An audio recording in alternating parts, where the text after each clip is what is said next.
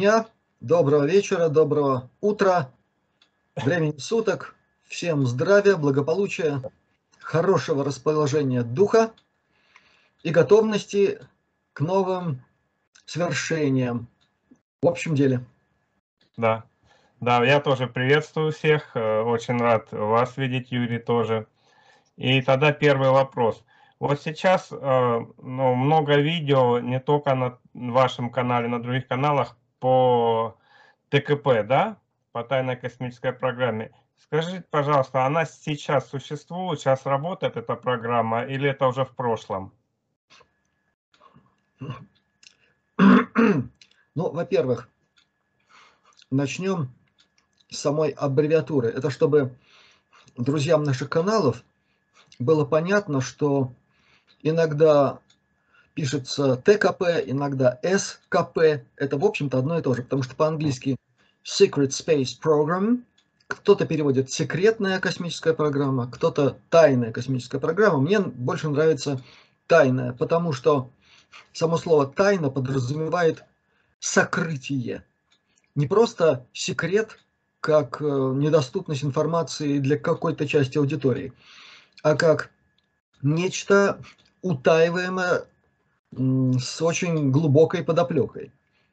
А мы понимаем, если речь идет о тайной космической программе, в том виде, в котором она действительно существует, э, с конца 40-х годов, что это утаивание имеет самый зловещий смысл во многих аспектах, которых мы, может быть, сегодня коснемся.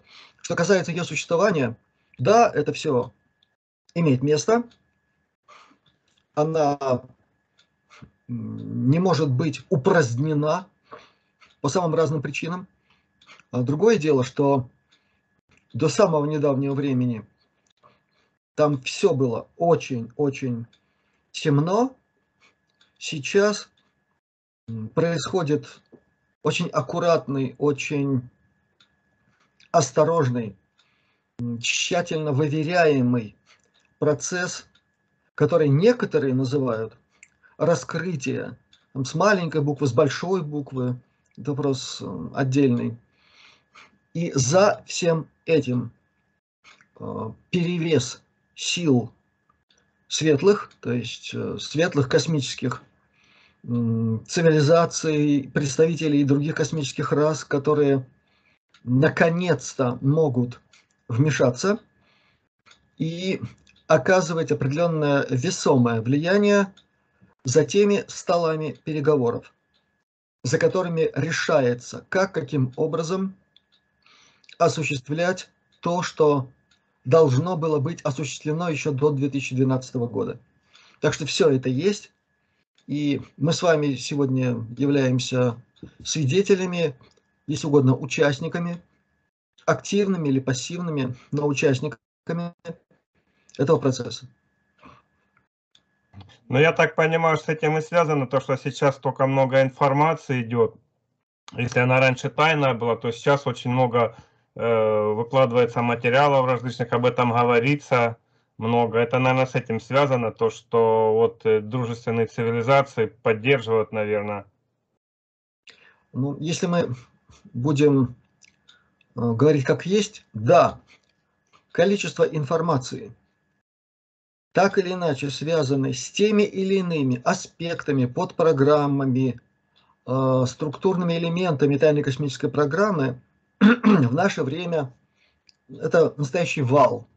Но, с другой стороны, нельзя утверждать, что до нашего времени такой информации не было вообще. Она периодически поступала, она могла подаваться не как информация о тайной космической программе, о некоторых ее аспектах. Тем не менее, так или иначе, информация подавалась. Иногда самым неожиданным образом. Это могло быть и происходит до сих пор в виде кинематографических вбросов. Пресловутая кинофантастика. Первое. Второе. В не меньшей степени так называемая science fiction, то есть научная фантастика, около научная фантастика. И другие жанры, творческие, в которых проявляется и искусство, и информационная компонента. Сюда включаются и музыкальные произведения, в некоторых из которых тема тайной космической программы, наиболее зловещих ее сторон, не просто звучит, она там вопит благим матом. Это просто сегодня понимается. Наконец-то. И последнее. Мы сейчас находимся меньше, чем в одном шаге от того, что значительная часть этой тематики будет раскрыта так, что ну, у многих просто голова закружится. И это тоже следствие влияния пока еще не прямого, пока еще не открытого, не явного влияния того, что я называю фактор светлых космических сил. Об этой теме тоже много можно говорить, но именно ее давление сегодня обеспечивает э, возможность так говорить, это утверждать. Угу. То есть люди, которые сейчас об этом говорят, им практически э, относительно уже безопасно. То есть есть возможность смело, открыто уже отвечать на и давать эту информацию. С каждым днем все больше. И вопрос безопасности действительно сейчас в наши дни уже на более приемлемом уровне, нежели буквально пару-тройку лет назад. Есть информация от тех, с кем я в контакте, с ветеранами тайной космической программы, с некоторыми инсайдерами, которые пока еще не могут назвать себя, не могут себя обозначить. И это целый мартиролог, то есть список погибших, тех, кто сознательно открыл себя, выступил и поплатился за это и здоровьем, и жизнью. Сейчас ситуация радикально меняется.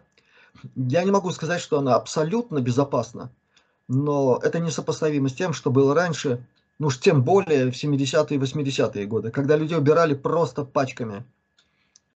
Там есть э, самые известные имена, такие как Купер, и, и такие же, как он, в той плеяде людей, которые на Западе называют whistleblowers, осведомители, а мы называем их свидетели всего этого форменного безобразия. Сейчас легче, и чем дальше, тем легче и безопаснее все это будет. Хорошо.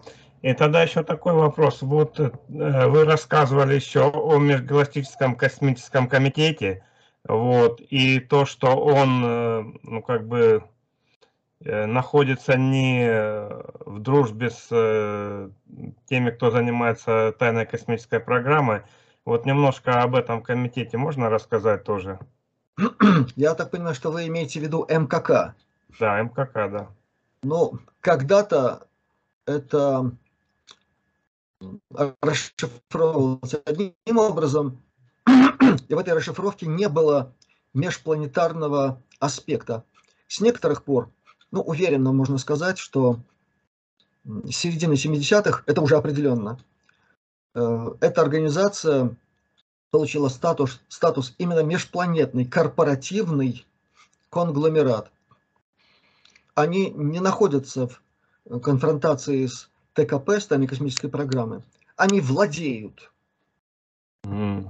практически, ну, за редчайшими исключениями, владеют э, всеми направлениями в этих программах. Это не одна программа, это огромное количество программ, где все создается, создавалось и продолжает существовать по принципу ну, на Западе это звучит compartmentalization, то есть рассредоточение, когда те, кто занимаются одной программой, вообще ничего не знают о другой. И причем они не могут находиться в каком-нибудь здании, в соседних кабинетах и могут ничего об этом не знать. То есть МКК – это фактически хозяева почти всего, что связано с ТКП. А известно, кто эти хозяева, кто управляет этими программами? Или это в тайне держится? Это держится в тайне, причем светлые силы космоса, с которыми мы тоже имеем контакт, они не настаивают на том, чтобы где-то как-то упоминать чьи-то фамилии. Был малейший вброс. Причем он был сделан неаккуратно, не вовремя. И этот человек, который выступал на эту тему на одном из конгрессов, это было 3-4 года назад. Ну, в общем, он почувствовал на себе, что значит не вовремя выявить информацию. И был такой период, вдруг из зданий, принадлежащих, принадлежащих до сих пор самым, самым и самым крутым банкам, люди начали выпрыгивать как-то сами почему-то. Многие это списывали э, на, на какие-то пертурбации, своеобразные землетрясения в управленческой системе глобальной банковской структуры, да, но далеко не только по причине, а именно по этой причине, по причине связи всех крупнейших банков и их руководства ну, до определенного управленческого уровня с теми или иными программами в ТКП. Mm. То есть, этим я хочу сказать, что мы можем совершенно конкретно утверждать, что первые лица на верхушке этой банковской системы, системы, да, они там. Дальше. Ну, ни для кого не секрет, что Ватикан очень давно, я подчеркиваю слово очень, этому очень, как минимум 2000 лет, тоже напрямую связан с этой темой. И самым нехорошим, самым отвратительным образом. Не буду уточнять и какие там личности, это, понимаете, смысла не имеет. Угу. Потому что по мере выявления многих аспектов тайной космической программы все яснее, яснее и яснее становится, что не только президенты на самом деле не управляют своими странами, а когда начинают задавать неудобные вопросы, их просто убирают. И тут неважно, чей президент – вот в таком же смысле совершенно неважно, кто на слуху, кто публикуется в Форбсе и в других журналах, не они являются управленческой верхушкой в ТКП. Это люди, которые, которые тратят очень большие ресурсы. Ресурсы во всех смыслах. Надеюсь, меня понимают. Чтобы их имена в самую последнюю очередь где-нибудь прозвучали. А с применением определенных технологий, которые им стали доступны как минимум с 80-х годов, им вообще в этом смысле можно не переживать. Потому что даже если кто-то где-то кого-то фотографирует, то это клон. А сами эти господа где-нибудь в другом месте. Иногда не в нашей звездной системе, не в нашей галактике, на своей собственной планете. То есть э, это далеко уже не фантастика. И размах этого явления именно такой. Он действительно космический. Где в программы коммерческие, а это торговля с почти тысячью цивилизаций. Причем это почти было три года назад. Я думаю, сейчас уже, наверное, больше.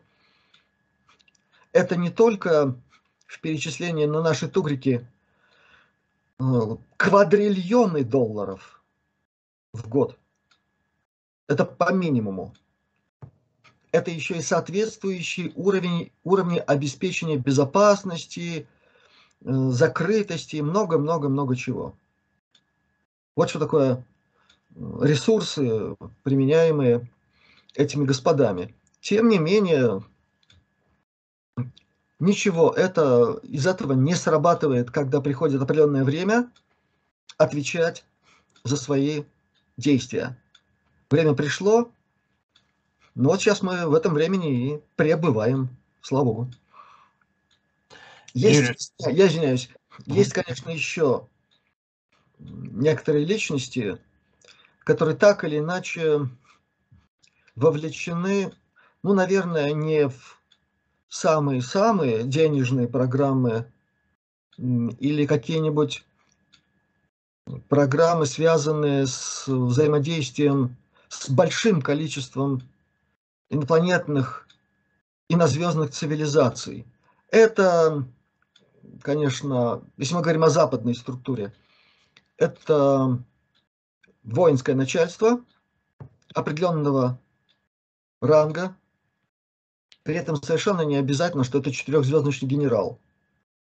Это может быть какой-нибудь человек с капитанским званием, который этим генералам просто указывает, выйти вон и не мешай. Или вот будешь ты это знать или не будешь. То есть это определенная часть э, офицерского состава, которые просто обеспечивают некоторые компоненты связанные с обеспечением безопасности, надежности, выполнения тех или иных программ, которыми по-настоящему руководят менеджеры среднего звена, которые назначаются верхушкой ТКП. И чтобы э, то, что я сейчас сказал, так по верхам, совсем чуть-чуть, было более понятно, через призму сказанного еще раз вдумайтесь в, том, в то, что нам показали в фильме «Аватар» и «Аватар 2». Вот там показан уровень э, командования, да, кто там кем командует. Очень хорошо показано. Юрий, э, скажите, пожалуйста, вот сейчас много инсайдеры рассказывают о том, что э, немцы, да, очень развиты э, в технологиях, то, что они сейчас перемещаться в прошлое, в будущее. Как давно это произошло? Потому что ну, мы знаем, что буквально там 70-80 лет назад они не были так развиты. Технологии, связанные с э, использованием фактора времени, я обобщаю всю эту тематику, стали доступны немцам примерно так где-то в 60-х годах. От кого они получили технологии, это вопрос обширный, объемный. Это был не один источник, во-первых. Во-вторых, необходимо понимать следующее.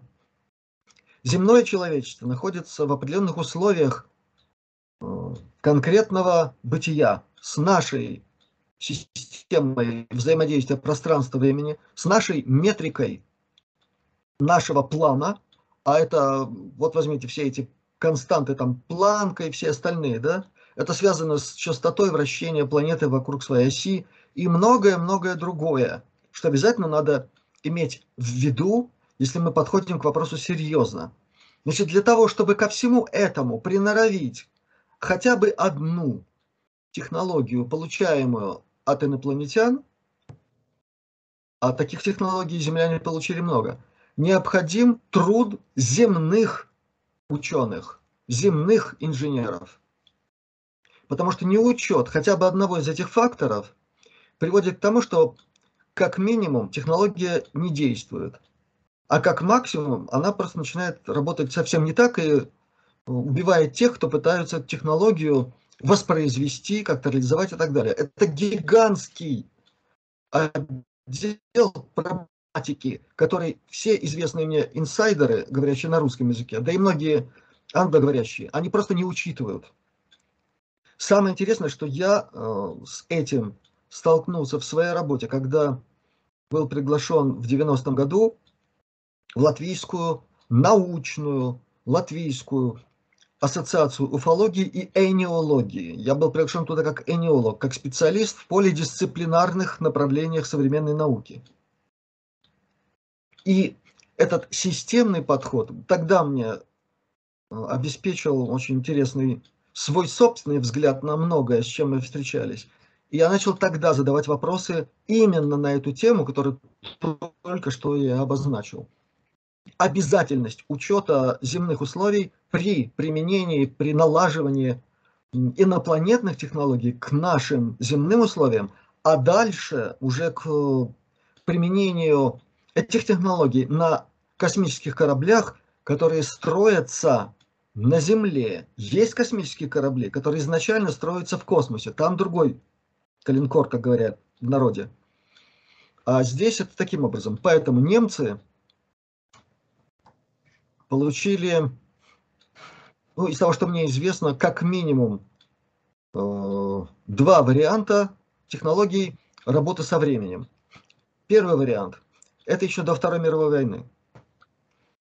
Потому что когда они разрабатывали различные варианты летательных аппаратов, основанных на нетривиальной физике, как это сейчас называется, они попутно исследовали процессы взаимодействия с фактором времени.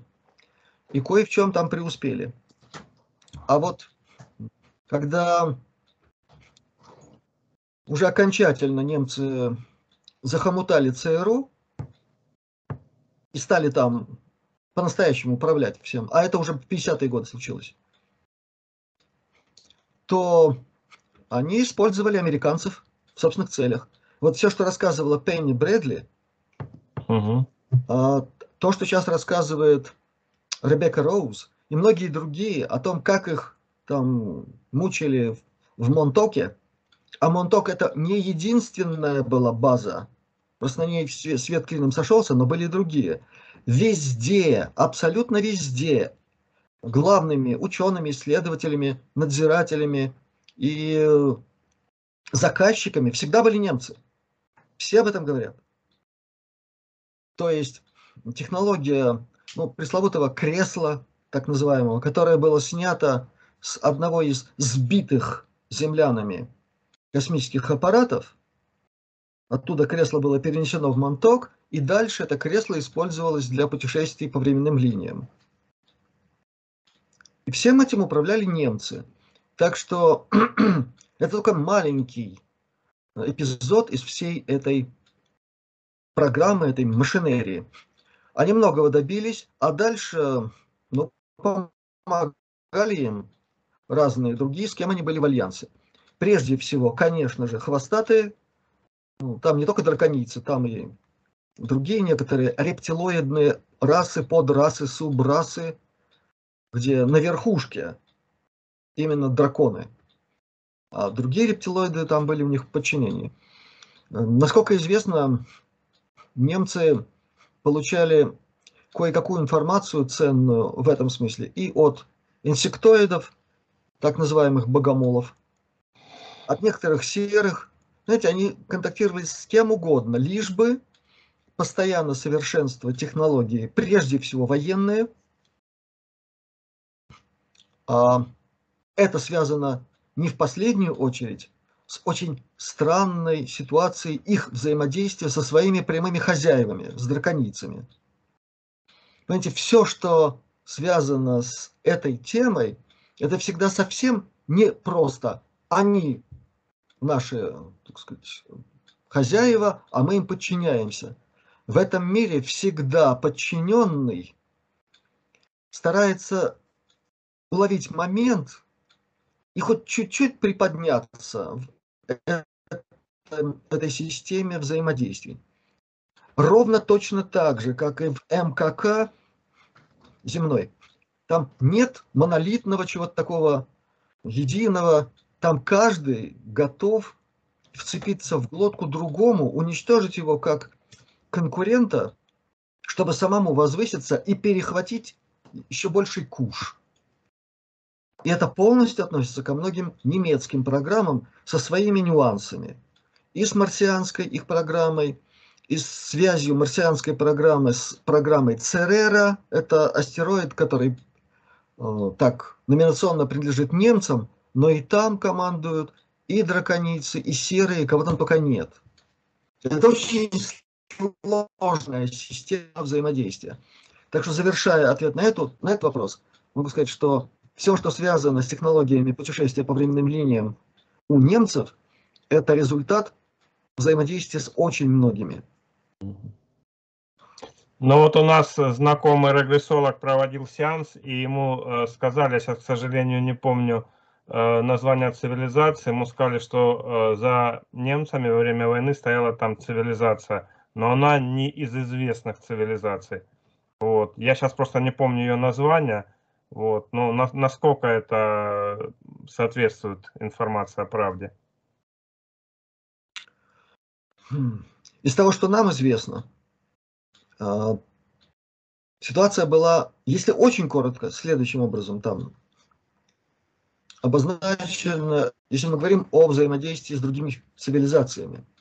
Первые альдебаранцы, с ними вышли на связь вот эти девушки с Марией Орсич и остальные тоже там все известные. Потом, после того, как э, власть Германии была захвачена нацистами, элегантным таким образом. Взаимодействие этой группы, группы Орсич, с официальными властями перешло в другую плоскость, и это закончилось тем, что Орсич исчезла. Есть очень сильная версия, что им все-таки удалось улететь с Земли и туда, на Альдебаран, где, в общем-то, они до последнего времени и были. Это первый вариант. Но, тем не менее, какие-то технологии все-таки немцы, нацисты там, смогли у них позаимствовать. Вторая космическая раса, безусловно, это драконицы. А вот третья, о которой говорят очень мало, и тем не менее, которую в полный рост нам показал Голливуд, это Гидра. Это реальная значит, э, сила стояла и продолжает стоять за некоторыми программами немцев. Они себя показали в 79 году у нас э, там, Архан, как то Петрозаводское чудо. Помните, был такой феномен? Чего там только не нагородили на эту тему. В советское время там, значит, сказки рассказывают, что-то там Капустин Яр, там что-то испытания были, что-то туда прилетело. Ну, в общем, полная ерунда.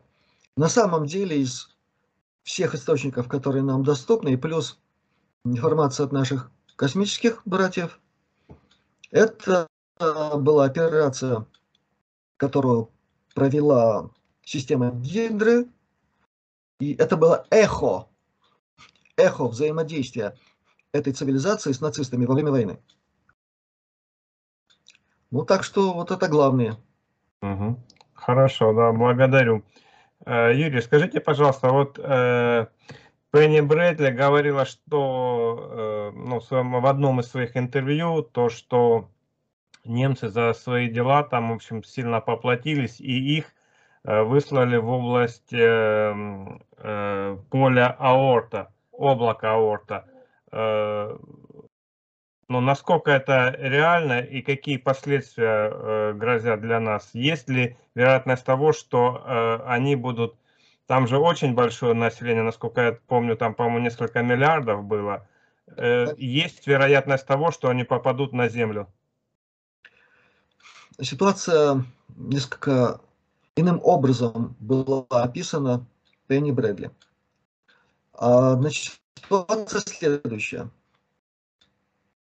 Некоторое время тому назад, после того, как, ну, если угодно, руководство нашей галактики, скажем так, получило исчерпывающую информацию о том, как там немцы плохо себя ведут а, в разных звездных системах в рамках нашей галактики, и прежде всего, космическая работорговля – это самое неприятное, в чем могут уличить какую-нибудь цивилизацию.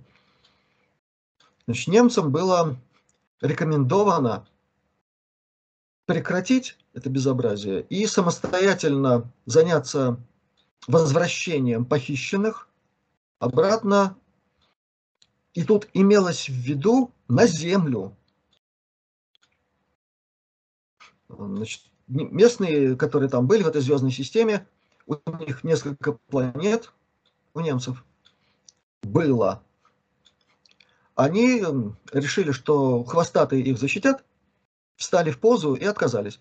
Ну, в кратчайшее время одна из планет перестала существовать. То есть управление галактикой показало, что будет дальше с другими планетами. И дало еще один шанс немцам все-таки выполнить этот приказ. И дальше галактическое руководство включило систему, о которой нам тоже известно. То есть некоторые события можно поместить на другую временную линию и как бы вернуться в предысторию. То есть это работа с временными линиями. То есть планету, которую ну, те, кому полагается это делать, уничтожили немецкую. Ее восстановили, вернули в обратное состояние со всеми там населением. И дальше оказалось, что хвостатые не помогают. Они так подвинулись аккуратно, потому что они очень хорошо знают, что это за сила. Управление галактикой. Ну и у немцев ничего не, другого не оставалось, кроме как организовать флот по переброске этой части населения, которые были туда принесены как похищенные земли. Они были погружены на очень вместительные корабли, и дальше, ну, все эти межзвездные планеты, знаете, это, это меньше часа, где большая часть времени это разгон, вход в гиперпространство, а потом выход из него и торможение. А само перемещение это секунды.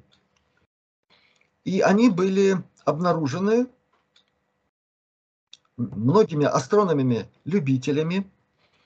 Были очень интересные видеокадры, такие стрелообразные объекты, двигавшиеся со стороны Солнца в сторону Земли. Просто миллионы объектов. Потому что когда начали считать, ну там на единицу площади, когда понятно сколько, а потом экстраполируется и понятно, что это гигантское количество. То есть они оказались в Солнечной системе. И им было сказано, на Землю пока не надо, вот вам места э, в пределах облака Оорта. Не выселить туда, а именно ограничено этой частью нашей Солнечной системы. Ну, дальше начались некрасивые дела, о них тоже известно, что когда в 2015-2016 появились Кори Гуд там и некоторые другие, начали рассказывать о том, что вот существует некий альянс, это такие добрые ребята, которым помогают белые шляпы, причем это не надо путать, это не одно и то же. Они проводят сейчас свою политику в тайной космической программе. Они там организовали этот э, солнечный страж, Solar Warden, и потом вторая часть это Radiant Warrior, лучистый воитель. И они, мол, защищают Землю от проникновения в околоземное пространство всяких нехороших. Вот выясняется, что этот альянс кишит просто лазутчиками МКК, которые совершенно не собираются ничего там выпускать из-под контроля собственного. И это привело к тому, что все эти защитнички, э, так сказать, формально выполняя роль защиты Земли, они продолжали обеспечивать Э, нужды МКК, обеспечивали охрану конвоев торговых, и все с тем же товаром, с человечиной, с живыми людьми и так далее, и так далее. То есть вот с тем, по поводу чего руководство галактики не просто что сказала, а уже действует. Да? И дошло до того, что все эти Solar Warden и приданные им малые военные суда, и вторая часть они просто начали перехватывать вот эти космические корабли с возвращенцами. То есть немцы выполняют свою, свою, свою задачу, да, то есть выполняют приказ командования галактики. А эти перехватывают эти корабли, в которых люди, и отправляют их э, как торговый продукт, как товар, опять туда же куда-нибудь, в другие звездные системы. И это все печально закончилось для всех участников всех этих делишек. И сейчас э, эта трагедия, она уже завершается конкретно на Земле, где пока еще существуют базы, принадлежащие руководству МКК, абсолютно точно известны их координаты, там, места, как говорят, залегания, а сегодня об этих местах очень легко догадаться. В этих местах сегодня очаги землетрясений. Совершенно случайно. То есть это прекращается самым решительным образом. И оно будет прекращено в рамках всей Солнечной системы, потому что немцы действительно понаделали в Солнечной системе очень много своих форпостов, э, своих э, систем добычи полезных ископаемых. Это огромное количество природных космических объектов. Это планетоиды, блуждающие, или это пояс астероидов, и вплоть до пояса Орда, даже за ним. Все это сейчас под контролем. И везде, там, где обнаруживается фактор торговли людьми земными, меры будут приниматься жесточайшие, скажем так. Юрий, э, скажите, пожалуйста, а вот э, в одной из книг у Долорес Кеннон, которую мы издаем уже с 2007 года, есть информация, что э, вот руководство галактики поощряет как бы, ну, или дает возможность различным цивилизациям на какой-то период прилетать на Землю и добывать полезные ископаемые. Э, насколько это соответствует истине и вообще как руководство галактики относится к Земле и к землянам? Это не совсем так. Существует строжайшая система управления, когда это необходимо, а главным образом наблюдения, надзора за ситуацией на всех обитаемых планетах. Имеется в виду планеты, обитаемые по нашему типу, то есть э, где происходит эволюционирование антропоморфных носителей сознания. Это так называется. То есть антропоморфный, значит, выглядящий как человек. И когда речь заходит о том, что там, руководство галактики разрешает или не разрешает. Понимаете, все это давно известно. Но Долорес Кеннон, она не специалист в этой области. Она может получать какую-то информацию от какого-нибудь человека в состоянии регресса. А у него может быть э, на каком-то подуровне его астрального тела, это вкладка, так называемая. И если человек не специализируется очень сильно в области исследования э, на уровне ТКПшных технологий закладок, то какая-то информация будет считана как реальная. А как узнать, закладка это или не закладка, это особая технология. Чрезвычайно тонкая и она более кропотлива, чем любой самый кропотливый вариант регрессивного гипноза и так далее, и так далее. Еще раз повторяю, Долларес Кеннон не специалист в этой области. Да она и не должна была быть специалистом. Угу. Если в двух словах, то ситуация примерно такая. Если руководство галактики, оно не вездесуще, вот в этом трагедия. Обнаруживает, что в каком-то месте что-то такое происходит, то есть куда-то прилетают, что-то там добывают, то существует система главных вопросов. Но э, Директива 1 – это самое главное. Кстати, об этой директиве нам тоже показали в «Звездном пути» в самых последних сериях и сериалах. Там прямо выпирает эта тема. Или э, директива Прим иногда называют. То есть тот, кто прилетает, если уж он соблюдает все законы, он должен это делать так, чтобы никто не догадался. Это первое. Второе. Когда и если на этой планете уже существует вполне себе развитая человеческая цивилизация, это недопустимо. Точка. Потому что никакой вероятности, что забор какого-нибудь полезного ископаемого не будет замечен хоть кем-то. Ну, нет такой возможности, правильно? Всегда какие-то возможные случайности, девиации и все, все что угодно. Чтобы правильно поняли, как это может произойти. Да очень просто. Земля – живое существо. Она периодически интересным образом себя ведет. И в этот момент может что-то произойти с ее энергетикой. В этот момент в какой-то зоне энергетика изменится, а если там корабль находится, он проявляется. Угу.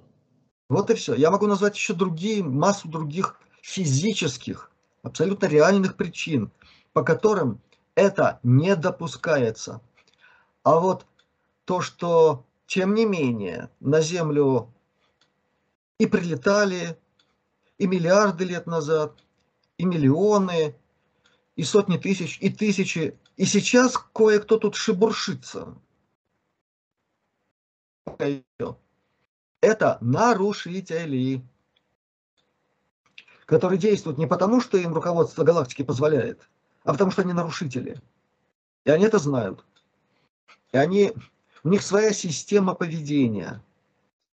Это самым упрощенным образом может быть названо увиливание от кармических последствий. Они знают это все.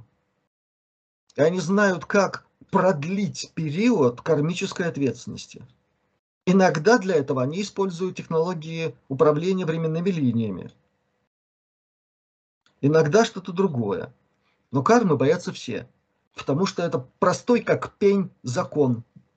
И свалить его на кого-то, как сейчас многие такие в умники, что только не наговорили, что там эти нехорошие всякие цивилизации, на человечество сваливают карму. Вот большей глупости тут придумать невозможно в этом смысле. Это не самая, еще и самая глупость, которую приходится в последнее время слышать. Так что вот примерно так ситуация угу. стоит. Ага, и тогда э, скажи, пожалуйста, вот сейчас уфологи, мы немножко выпускаем книги по уфологии, да, вот сейчас у нас в переводе много книг иностранных есть. И сейчас уфологи говорят, что э, вот цивилизации, скажем, те же рептилоиды, те же серы, их уже нету на, в пределах э, нашей планеты. Вот. Насколько это реально? Смелое заявление, которое свойственно именно уфологам. Понимаешь, я не случайно упомянул сегодня свою работу в научной уфологической угу. структуре. Это было советское время, был соответствующий подход к работе с информацией, с материалом и так далее, и так далее, и так далее. Вот его напрочь, этого подхода сегодня нет в так называемых уфологических кругах. Это раз. Второе. Это самая э, проникнутая засланцами от ТКП нехорошей и от МКК система взаимодействующих друг с другом организаций уфологических. И все это знают. И там самые-самые такие, иногда наверху личности могут оказаться, я так аккуратно сейчас скажу, могут оказаться на жаловании у, у тех самых не просто для того, чтобы что-то там узнавать, а для того, чтобы проводить необходимую политику, стратегически там, обеспечивать отвлечение людей туда-сюда. И как показывает опыт и мой исследовательский, а нам приходилось иметь дело с информацией от западных коллег и от тех, кто во всем пространстве социалистического лагеря этим занимался. Тогда это уже было очень так явно, то сейчас тем более. Э, дело в том, что уфология как таковая, она потеряла всякий смысл своего существования и своей работы именно тогда, когда появилась первая серьезная информация о ТКП. После этого уфология – это отвлечение внимания ищущих туда, куда не надо. Вот в этом и есть истинный стратегический смысл, о котором я только что сказал. МКК будет продолжать до самого последнего, накачивать все эти уфологические организации явно, неявно, скрыто, еще как-нибудь для того, чтобы туда, туда отвлекалось внимание. Ведь это э, исследование чего? Unidentified, неопределенный, не отождествленный да? летательный объект. Сейчас что выдумали там э, атмосферное явление, да, американцы. Ну, да. Unidentified Aerial Phenomena, UAP, еще интереснее, еще более коряво. И это при том, что сказано и даже опубликовано в широких масс-медиа очень многими крупными личностями, такими как э, бывший руководитель одной из самых главных структур из, официализив... из официализированных, то есть известных, э, занятых в ТКП, Мартин, Мартин Локхит, раньше Мартин Мариetta был, который сказал буквально следующее. У нас есть на чем доставить инопланетян и к ним домой. Это относительно недавно было сказано. Но простите, есть строго задокументированные слова Рональда Рейгана о том, что у нас есть челноки, которые на орбиту могут доставить 300 человек. О чем это говорит? Это говорит о существовании тайной космической программы. И последнее. Эм, в последние времена, особенно разговорчивые, просто один за другим констатируют, вынуждены констатировать, что примерно, примерно 95% так называемых неопознанных летающих объектов, которые так или иначе проявляются в небе, земного происхождения. Теперь подумайте, чем занимаются уфологи в этом смысле. Продолжают гоняться за свидетельствами, фотографиями, видео и так далее. Вдумайтесь стратегически, что это значит. Это гигантское количество людей отвлекаются на пустышки, вместо того, чтобы объединяться в структуры, осведомленные о существовании тайной космической программы, у которой есть космические корабли, уже далеко опережающие в технологиях такого рода изделия в других звездных системах. И это тоже факт.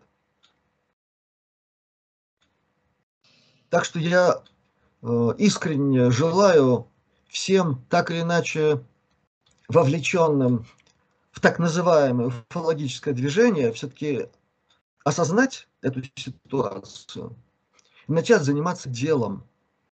И это будет гораздо более интересно, я уверяю, э, чем в очередной раз что-то там фотографировать, что-то измерять, какие-то поля и все остальное.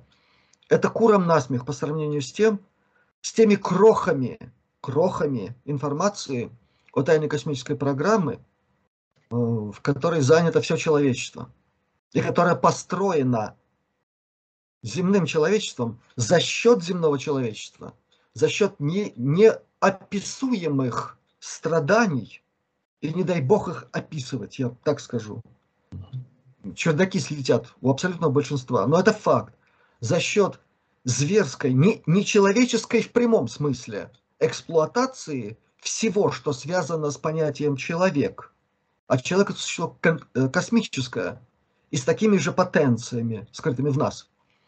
И за счет э, безжалостной эксплуатации вообще всего, что можно обозначить как Земля как планета, биота, то есть все, что на ней живет, и полезные ископаемые. Вот за счет чего развита эта тайная космическая программа, которую мы периодически видим над головой и считаем, что это инопланетяне. Понятно. Так, благодарю. Э, Юрий, вот меня еще интересует такой вопрос. Много говорят о различных, э, ну, э, много о серых говорят, рептилоидах говорят. Мне вот интересно, есть ли какие-то формы, кроме гуманоидной? Потому что в основном говорят только о гуманоидных формах этих цивилизаций. Даже если бы не было рассказов тех, кому все-таки можно верить. Например, Рэнди Крамер, например, э, Джейсон Райс, ряд других, те, кто относится к ветеранам тайной космической программы. Кстати, Пенни Брэдли тоже об этом говорила. Если бы этих свидетельств не было, то подумайте, пожалуйста, Вселенная. Но неужели э, носителями сознания во Вселенной могут быть только представители человекообразной формы? Это такой риторический вопрос все-таки хоть чуть-чуть, хоть немножко надо быть философом в этом смысле, да? Э, человеческая форма действительно считается элитарной во Вселенной. Но не потому, что там какой-то человек или существо на облаках решило, что по образу и подобию и так далее. Кстати, в этом, в этом выражении сугубая математика. По образу и подобию. А уже потом действительно вмешательство в генетику земных существ э, разных космических цивилизаций, выглядящих как мы, и в этом смысле по образу и подобию, и других, которые на нас совсем не похожи. Например, э, инсектоиды. Вот одна из вариаций на эту тему.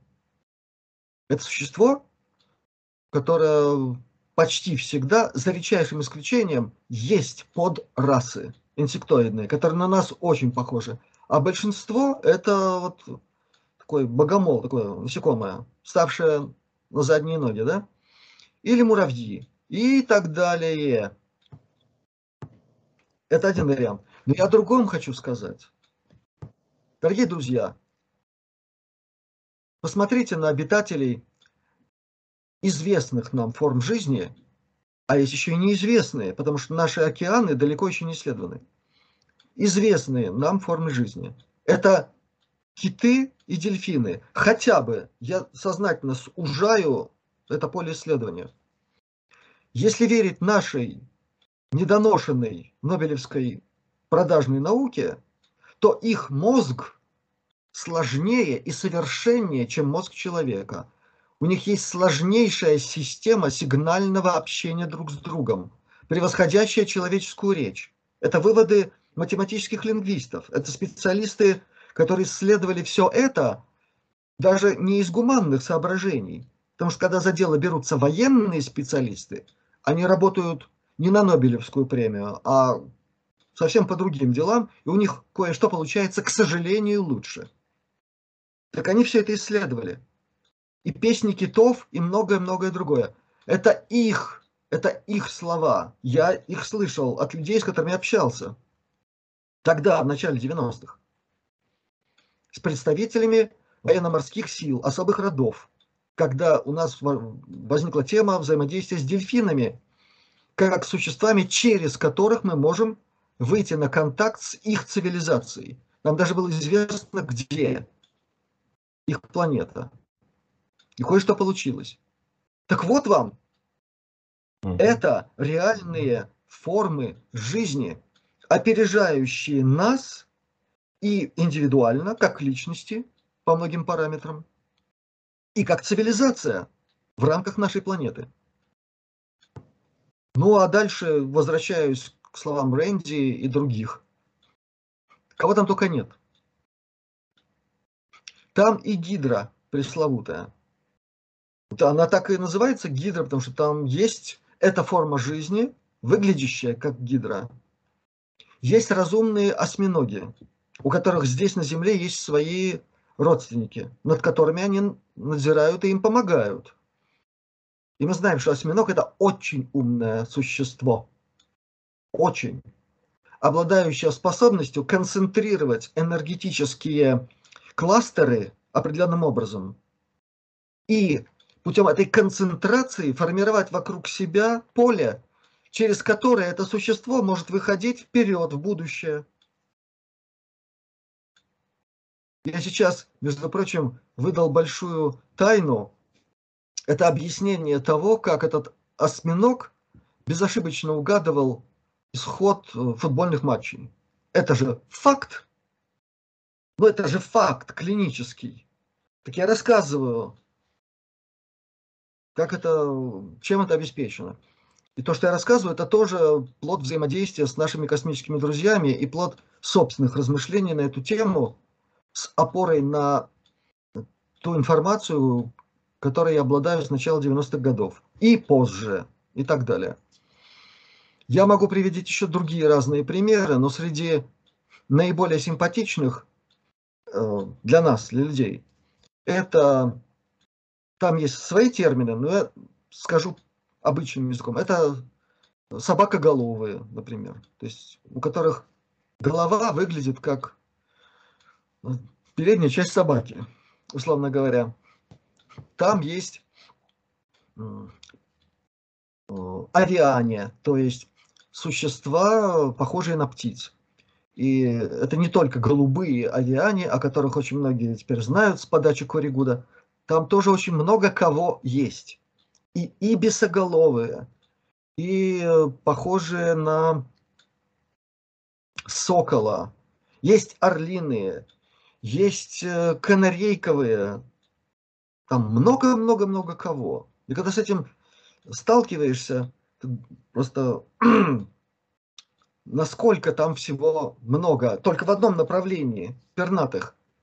Точно так же есть водоплавающие, есть формы жизни, не нуждающиеся в какой-то форме. И при этом они все еще 3D и физические. Это, если угодно, такая мигрирующая плазма, биоплазма, которая обладает определенными свойствами и энергетическими, рядом других, для которых у нашей Нобелевской науки нет точных терминов. Но благодаря этому они могут проявлять себя в нашем пространстве. Их пощупать можно. Через секунду его уже нет, оно через стенку может куда-то там просочиться и заниматься каким-нибудь своим делом. И все это факты. А есть те, с которыми земляне встречаются только в открытом космосе и в определенных условиях. Не, не везде такие условия есть. Но там, где есть, и там, где они встречаются, ну, например, обитатели космических кораблей Нахтваффен стараются сделать все, чтобы с ними не встретиться. Потому что они могут сожрать просто космический корабль целиком. А это многокилометровая структура кое-что на эту тему тоже нам показывают в кино. И мы тоже считаем, что это фантастика. Вот так. Фантастики, наверное, нет, я так понял. Просто факты, которые, о которых мы еще, наверное, не знаем. Знаете, знаешь, очень часто фантастикой в этих фантастических фильмах являются какие-то жалкие придумки сценариста, э, там какие-нибудь сюжетные ходы, какие-нибудь фабулу. Вот это чаще всего фантастика. А технологии, которые нам показывают уже с конца 50-х годов, а чем дальше, тем больше, а иногда просто показывают издевательски. Ну, например, вот эти, э, как их там, Мстители Вселенной или как их там, целая серия была фильмов, там один главный герой там, в таком длинном плаще и с э, кассетным плеером ходил, в наушниках все слушал. И в космическом корабле у него тоже там был, по-моему, плеер такой для кассет. Нам просто открытым текстом показывают, ребята, мы там, везде, в другие галактики, летали, пока вы здесь слушали кассетные плееры. Вот в какое время там все это уже было. Вот так нам это все показывают. Понятно. А, тогда немножко э, хочу спросить, вот мы начинали нашу беседу о том, что сейчас есть дружественные цивилизации, которые помогают. Их можно, мы знаем, какие эти цивилизации, или пока об этом говорить э, еще рано, конкретно? Есть те, кто настаивает на своем инкогнито. По разным причинам. Например, если мы вам скажем, как вы это проверите. Угу. Так говорят даже те, кто в результате взаимодействия с землянами. Есть такие случаи. И это не только Билли Майер пресловутый, который с ними больше 50 лет общается, и все это документируется строжайшим образом. В Мексике есть парень, который тоже с ними давно в контакте. И те, о ком я сейчас сказал, не случайные. Они говорят, потому что они взаимодействуют с представителями разных цивилизаций одной космической расы, обитающей в звездной системе Плеяд. Не просто на Плеядах, звездная система.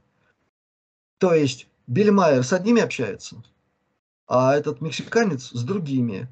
Они живут приблизительно в одном месте, но одни э, и выглядят как мы, и в принципе пребывают, ну, примерно в том, что сегодня так чаще всего слышно как 4D, там, и, это не 5D но это очень приличный уровень, да.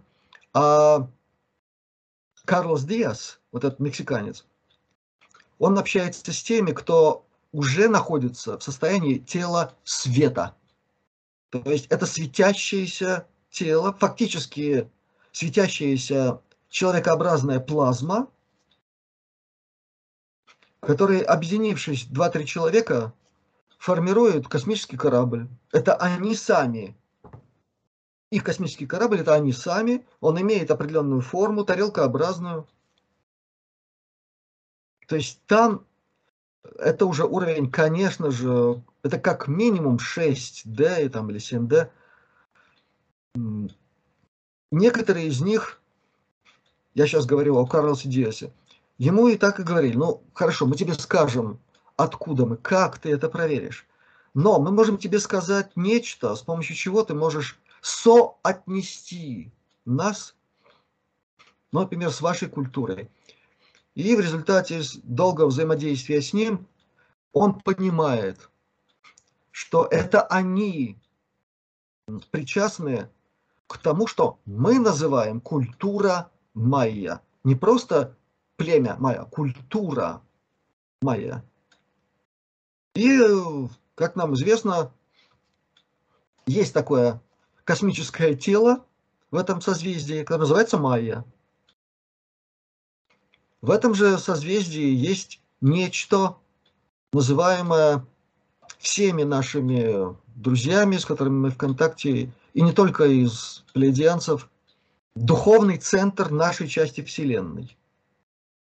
И то, о том, что это там есть, на Земле известно со времен пресловутой Эллады – оттуда пришло имя, ну это звучит в русских вариантах Альциона, на Западе Халсион или Альцион. Это действительно чрезвычайно важное место в нашей части Вселенной, в духовном смысле. Ну, есть представители э, содружеств космических, Например, из э, пояса Ориона. С ними мы тоже в контакте. Причем там представители могут быть с самых разных планет и по самым разным причинам. Конечно же, здесь есть андромедяне, и их тоже не одна цивилизация. Ну и Сириуса тоже есть, есть и из других частей созвездия Орион. Я сейчас говорю о светлой коалиции. Угу.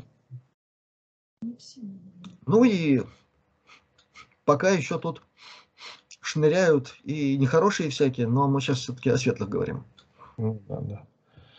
А вот скажи, пожалуйста, вот эти вот светлые цивилизации, они действительно э, как бы способствуют э, именно духовному развитию человечества? Не, не просто там, скажем, освободить э, землян, там землю от рабства, тогда там от э, использования как сырьевой базы, а еще в духовном аспекте, то есть помогают развиваться людям.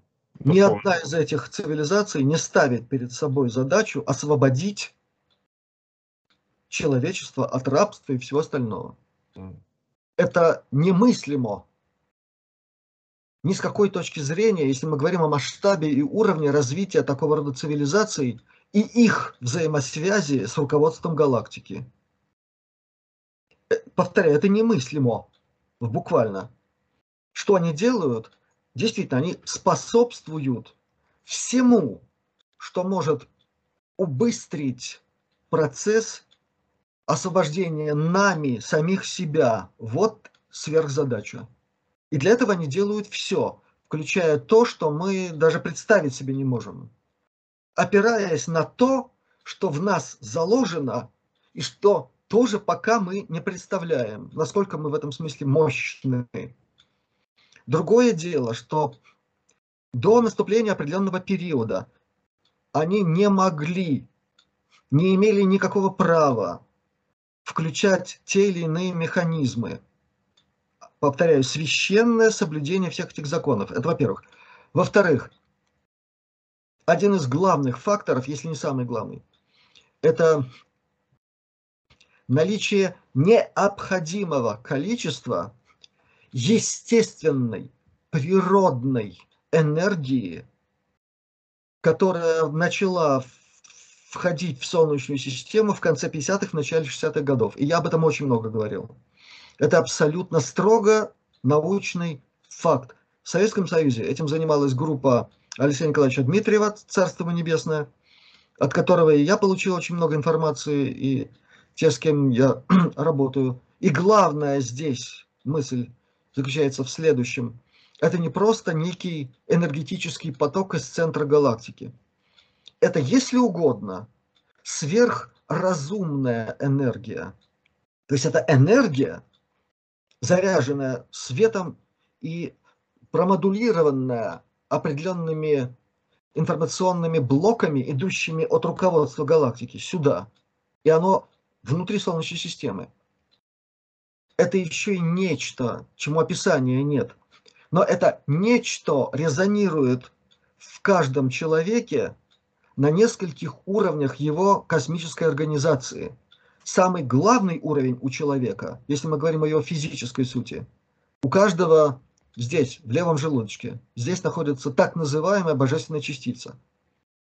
К сожалению, не у всех, но у огромного количества людей. Там начинаются определенные процессы. Я сейчас их описывать не буду, смысла в этом нет. Другой уровень, более тонкий, это пресловутая ДНК. Да, там тоже происходят определенные процессы. Только не надо их вульгарно себе представлять. Эти процессы наша Нобелевская наука напрочь не ведает. К величайшему сожалению, наука ТКП это все знает. Причем так, что мы себе тоже представить не можем, а знает потому, что в этом им помогали другие космические расы. Прежде всего инсектоиды, они в этом мастера, и серые, и все остальные. Именно поэтому все темные структуры, прежде всего военные, которые и разрабатывали систему 20 и обратно, систему клонирования и так далее, и переселение частей души человека, это там все эти альтеры и прочее. Благодаря именно этим знаниям они этим пользуются. Но то, о чем я говорю, это сейчас обеспечивает возможность не вмешательства, опять-таки в вульгарном смысле, с целью нас от чего-то освободить, а сделать так, чтобы мы эффективнее и правильнее это все делали, не свалившись в какую-нибудь там очередную кампанию по наказанию тех, кого мы считаем виновными. Скажите, пожалуйста, а вот э, сейчас на Земле есть какая-то цифра или процент, сколько есть людей, сколько есть там клонированных людей, например, или людей там без души, как вот, э, есть такая информация?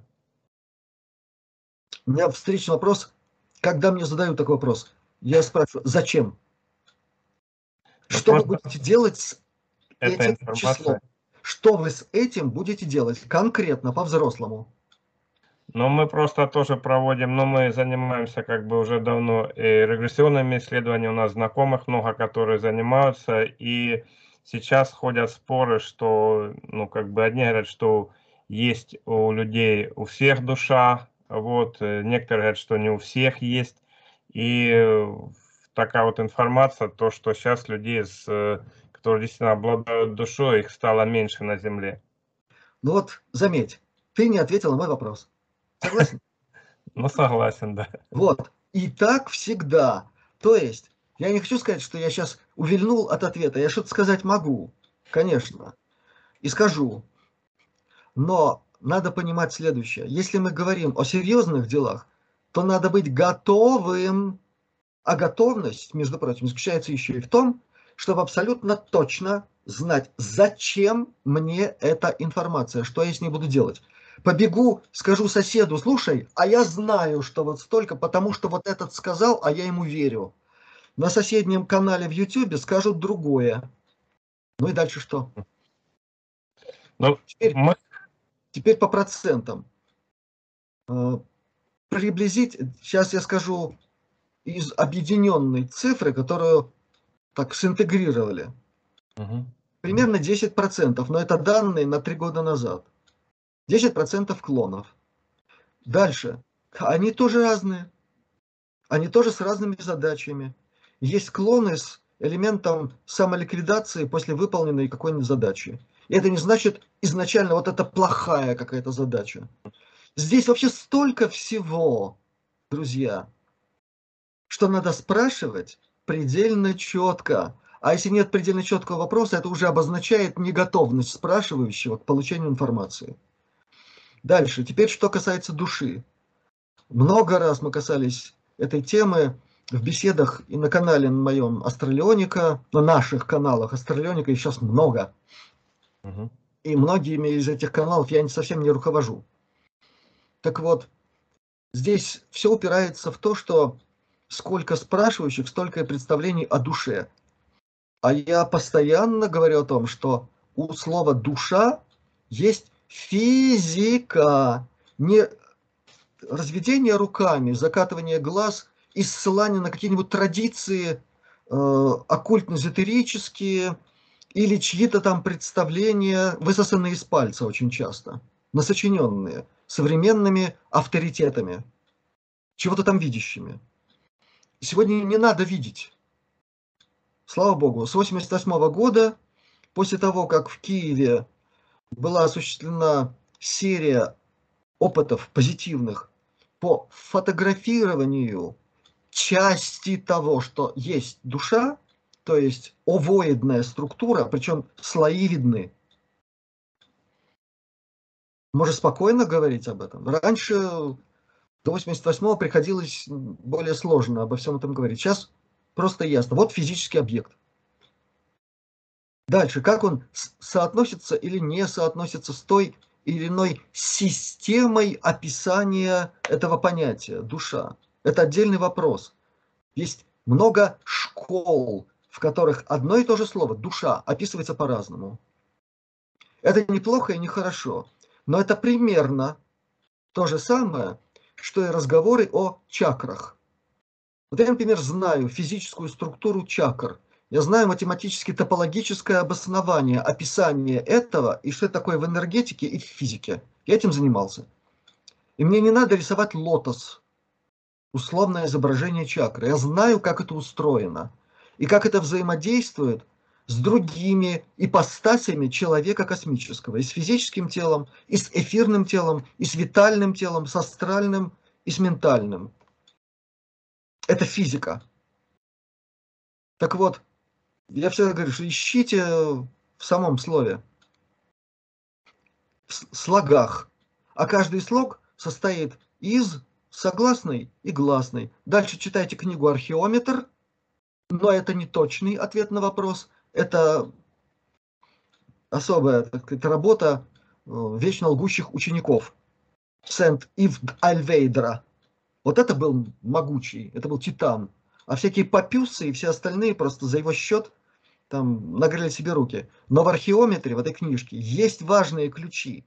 И если знать, как ими пользоваться, и если иметь соответствующую системную подготовку, вот я эниологией занимался, энергоинформационный обмен, энио, это полидисциплинарная наука, где без основ языкознания, лингвистики, математической лингвистики и многого другого из области языковой ничего достичь невозможно.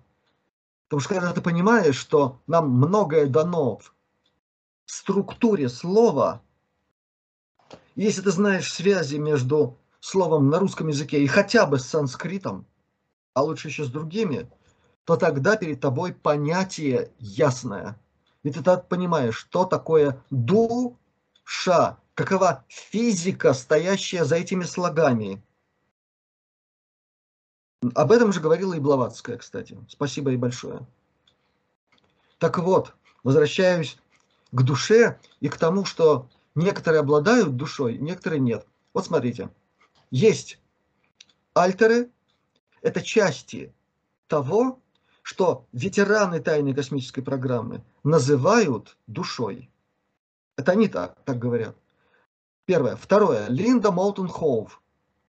Замечательная журналистка американская, такой зубр исследовательской журналистики на все эти темы от изувеченных животных, которые там инопланетяне потрошили, как считают до сих пор. И, кстати, не только животных, пардон.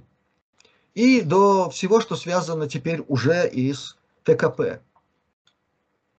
Это она говорила о том, что ее источник э, DID, э, значит, это военная разведка, специальная, американская.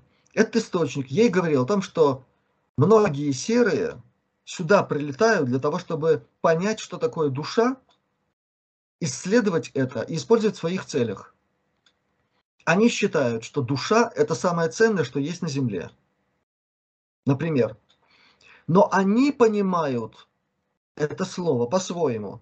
Они видят, как могут, и с помощью своей технологии исследуют это особым образом. И вот вопрос, а что мы все исследуем на самом деле? Почему я про чакры заговорил? Возвращаясь теперь к этому. Потому что существует восточная система, ну, условно, простая, самая простая, это там индусская система воззрения на чакры. Семь чакр, семь классических. Там же в Индии сахаджи-йога. Это уже девять чакр. Чуть севернее китайская оккультная система подготовки ясновидящих целителей. 11 чакр. Э, розенкрейцеровская система чакр 12 чакр. Вопрос, кто врет? Никто. Потому что речь идет о подготовке адептов, то есть операторов, которые умеют входить в определенное состояние и вот тут все зависит от подготовки. Наиболее подготовленный увидит нечто в нашем тонком теле в виде семи каких-то элементов. Тут не важно даже, как он их увидит. Семь. А другой с другой системой подготовки увидит больше, увидит девять. Еще один с другой системой подготовки 11 увидит. Еще другой на Западе увидит 12. А есть те, кто умеет выйти еще дальше, в еще более тонкий план и там, это называется точка сборки сознания. И оттуда он увидит космическую структуру человека, как песочные часы. Одна чакра. Вот так и с душой. Теперь понятно, почему я об этом говорю? Потому что какая система исследования, значит, то и будет исследование проведено такое. Значит, обнаружено будет и исследовано нечто из целого. Вот целое – это душа. А каков исследователь, то он там и увидит или оттуда что-то может изъять, куда-то там поставить для выполнения определенной задачи. Само же физическое понимание слова «душа» открывается через структуру этого слова.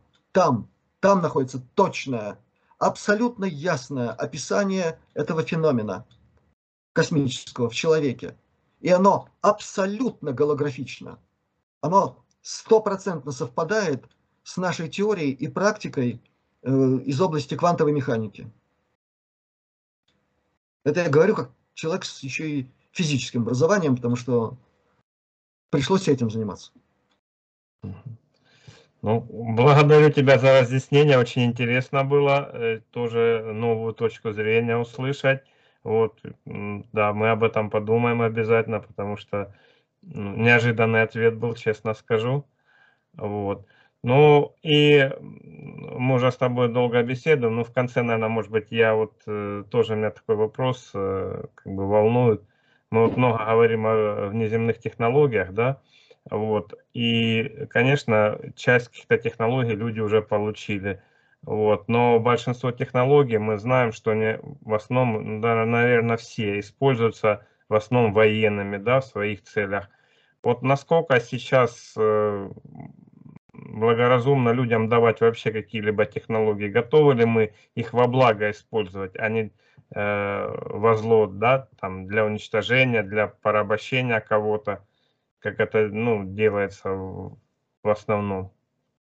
Это вопрос не просто философский, это вопрос, который перед нами уже так это хорошо встает в полный рост.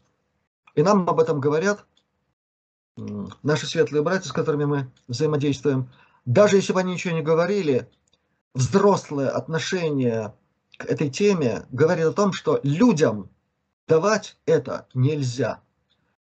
Люди, между прочим, это очень близко к тому самому, вот есть понятие в музыке прелюдия. Люд в этом смысле это игра. Это те, кто играются, в песочнице еще там копаются – и могут там кому-нибудь ведерочком по башке трахнуть соседу и получать от этого удовольствие, да?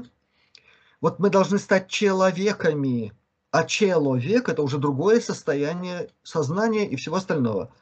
Человек начинается с осознания ответственности за все, что происходит и в нем, и через него с окружающим миром. Я очень надеюсь, что произойдет все-таки преображение людей. Оно станет человечеством. Не преображенному человечеству давать космические технологии, это более чем опасно. Я даже не буду вдаваться в подробности, объяснять что-то. Я надеюсь, меня все поняли. Да, понятно, конечно. Ну, благодарю тебя, Юрий. Э, вы очень много хорошей информации дали, интересная. Вот время очень быстро про, ну, прошло. Но я Значит, думаю... хорошо поработали. Это один да. из признаков того, что все происходит правильно. Ну, наверное, мы на сегодня закончим. Вот, я благодарю. Вот, надеюсь, что это не последняя встреча. Мы получили очень много информации для размышления. Вот, ее надо теперь проанализировать, осознать, вот, потому что во время разговора как бы немножко э, другие э, функции задействованы мозга. Теперь надо в спокойной атмосфере. Вот, ну, если есть что-то сказать э, в конце нашей беседы, то Ну, прежде всего, для того, чтобы все получилось у вашей команды, нужно здоровье, чего я вам и желаю. Во всех смыслах. Этого же я желаю всем друзьям всех наших каналов. И сегодня мы говорили о многом, в том числе о грустном, скажем так, печальном. Не без этого. Но в последнее время, я все время подчеркиваю, с каждым днем у нас все больше и больше оснований считать, что у нас все получится, что мы переменимся, что это будет не просто перемена, это будет преображение. И слово преображение содержит в себе корень образ, коренную часть этого слова, это образ. Это образ того,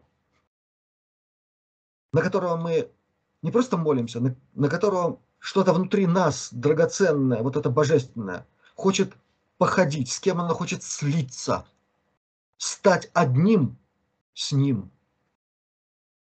И не раскрывая того, чего я обещал не, э, не раскрывать, я могу сказать, что это к нам сейчас настолько близко, что многие с удивлением что-то в себе осознают. И это будет происходить дальше еще быстрее и с такой мощью, которую многие не подозревают в себе. Надо быть к этому готовым, и будем считать, что это, наш сегодняшний разговор – это такое предуготовление к внутренней метаморфозе и к личному преображению, за которым должно последовать наше коллективное преображение, а это значит переход на пресловутые другие вибрации. Да, это так. Физика этого явления описывается так. Но это нечто большее. Мы должны осознать наконец-то, что и те светлые силы, о которых мы сегодня говорим, и весь великий космос смотрит на нас с надеждой и с уверенностью, что мы используем свой шанс. И преобразившись, поможем всем, не только себе, но и всем, кто сейчас вовлечен в нашу непростую ситуацию. И здесь, на планете Земля, и во всей Солнечной системе. Вот так. Так что до новых встреч. До новых встреч.